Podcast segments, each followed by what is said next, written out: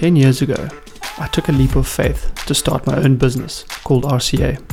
Whilst we've had the blessing of working with over 1,000 brands and training over 100,000 employees in that time, what is more important is the lessons that I've learned about people over the last 10 years. I'd like to share some of those lessons with you now over the next few podcast episodes.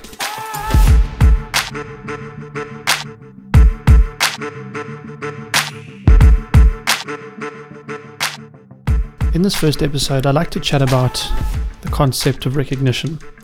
I found that in many companies that we've worked in, recognition is very much the fuel that motivates people within the organization. And depending on the makeup of the individual, it either is absolutely vital for that individual to receive recognition on a constant or in a constant manner, or it is something which from time to time really puts them back on track.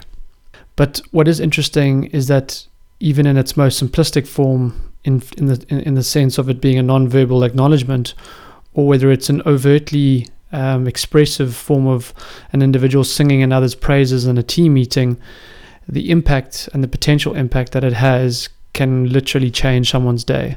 And that's why it is such an important element of psychology and such an important element of building the right culture that I've rather learnt in these last 10 years. The bottom line is that we need to feel like we're making a difference, and when we are recognized in the right way, that is the outcome of that recognition being passed on. Some argue that the youth of today are becoming too reliant on numerous forms of recognition because of the fact that everyone now receives a participation medal at school or in their youth, and they don't really ever earn their awards.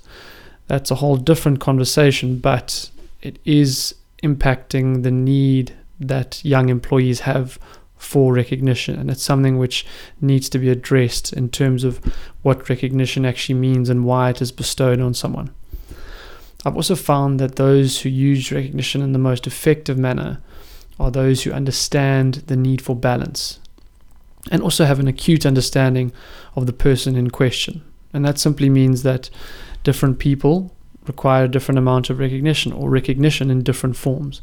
And that's something which, when we are curious and we take time to understand the people that we work with, becomes apparent in terms of their personality and how they're wired. I guess, in other words, it's an employee who either thrives off recognition as much as they need oxygen, and in that case the manager is very conscious about providing that recognition in an expressive sense, or it's the case of someone who understands that a modicum of recognition at certain times in a certain form are all that person needs to just be steered along the right path. The danger, of course, is obviously the overutilization of praise, and that means that it loses its impact and its effect on the individual, and that's something which good managers, good leaders are very, very careful of.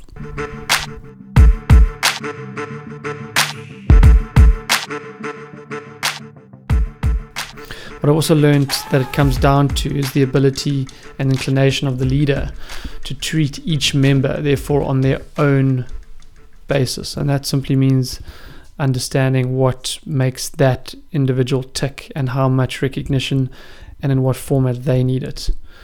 We all are different in that sense, and I think that's one of the nuances of being a great leader.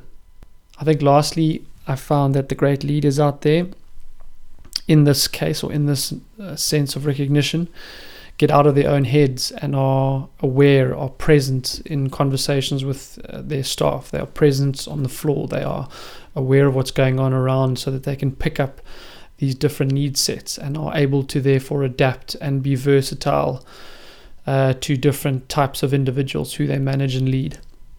So in summary, I think it is important to, when thinking about recognition, to really understand the purpose of what recognition can do as a leader, as a manager, what it can do for a fellow colleague, and that it is only best delivered when there has been some thought and some consciousness behind it. It's not about just praising people when you think they need praise, but it actually isn't the case. It's really about being as cognizant of what is going on in their life, watching their personality traits, watching when they're up, when they're down, and actually being very aware of timing, because when the timing is right, the recognition will have the desired impact.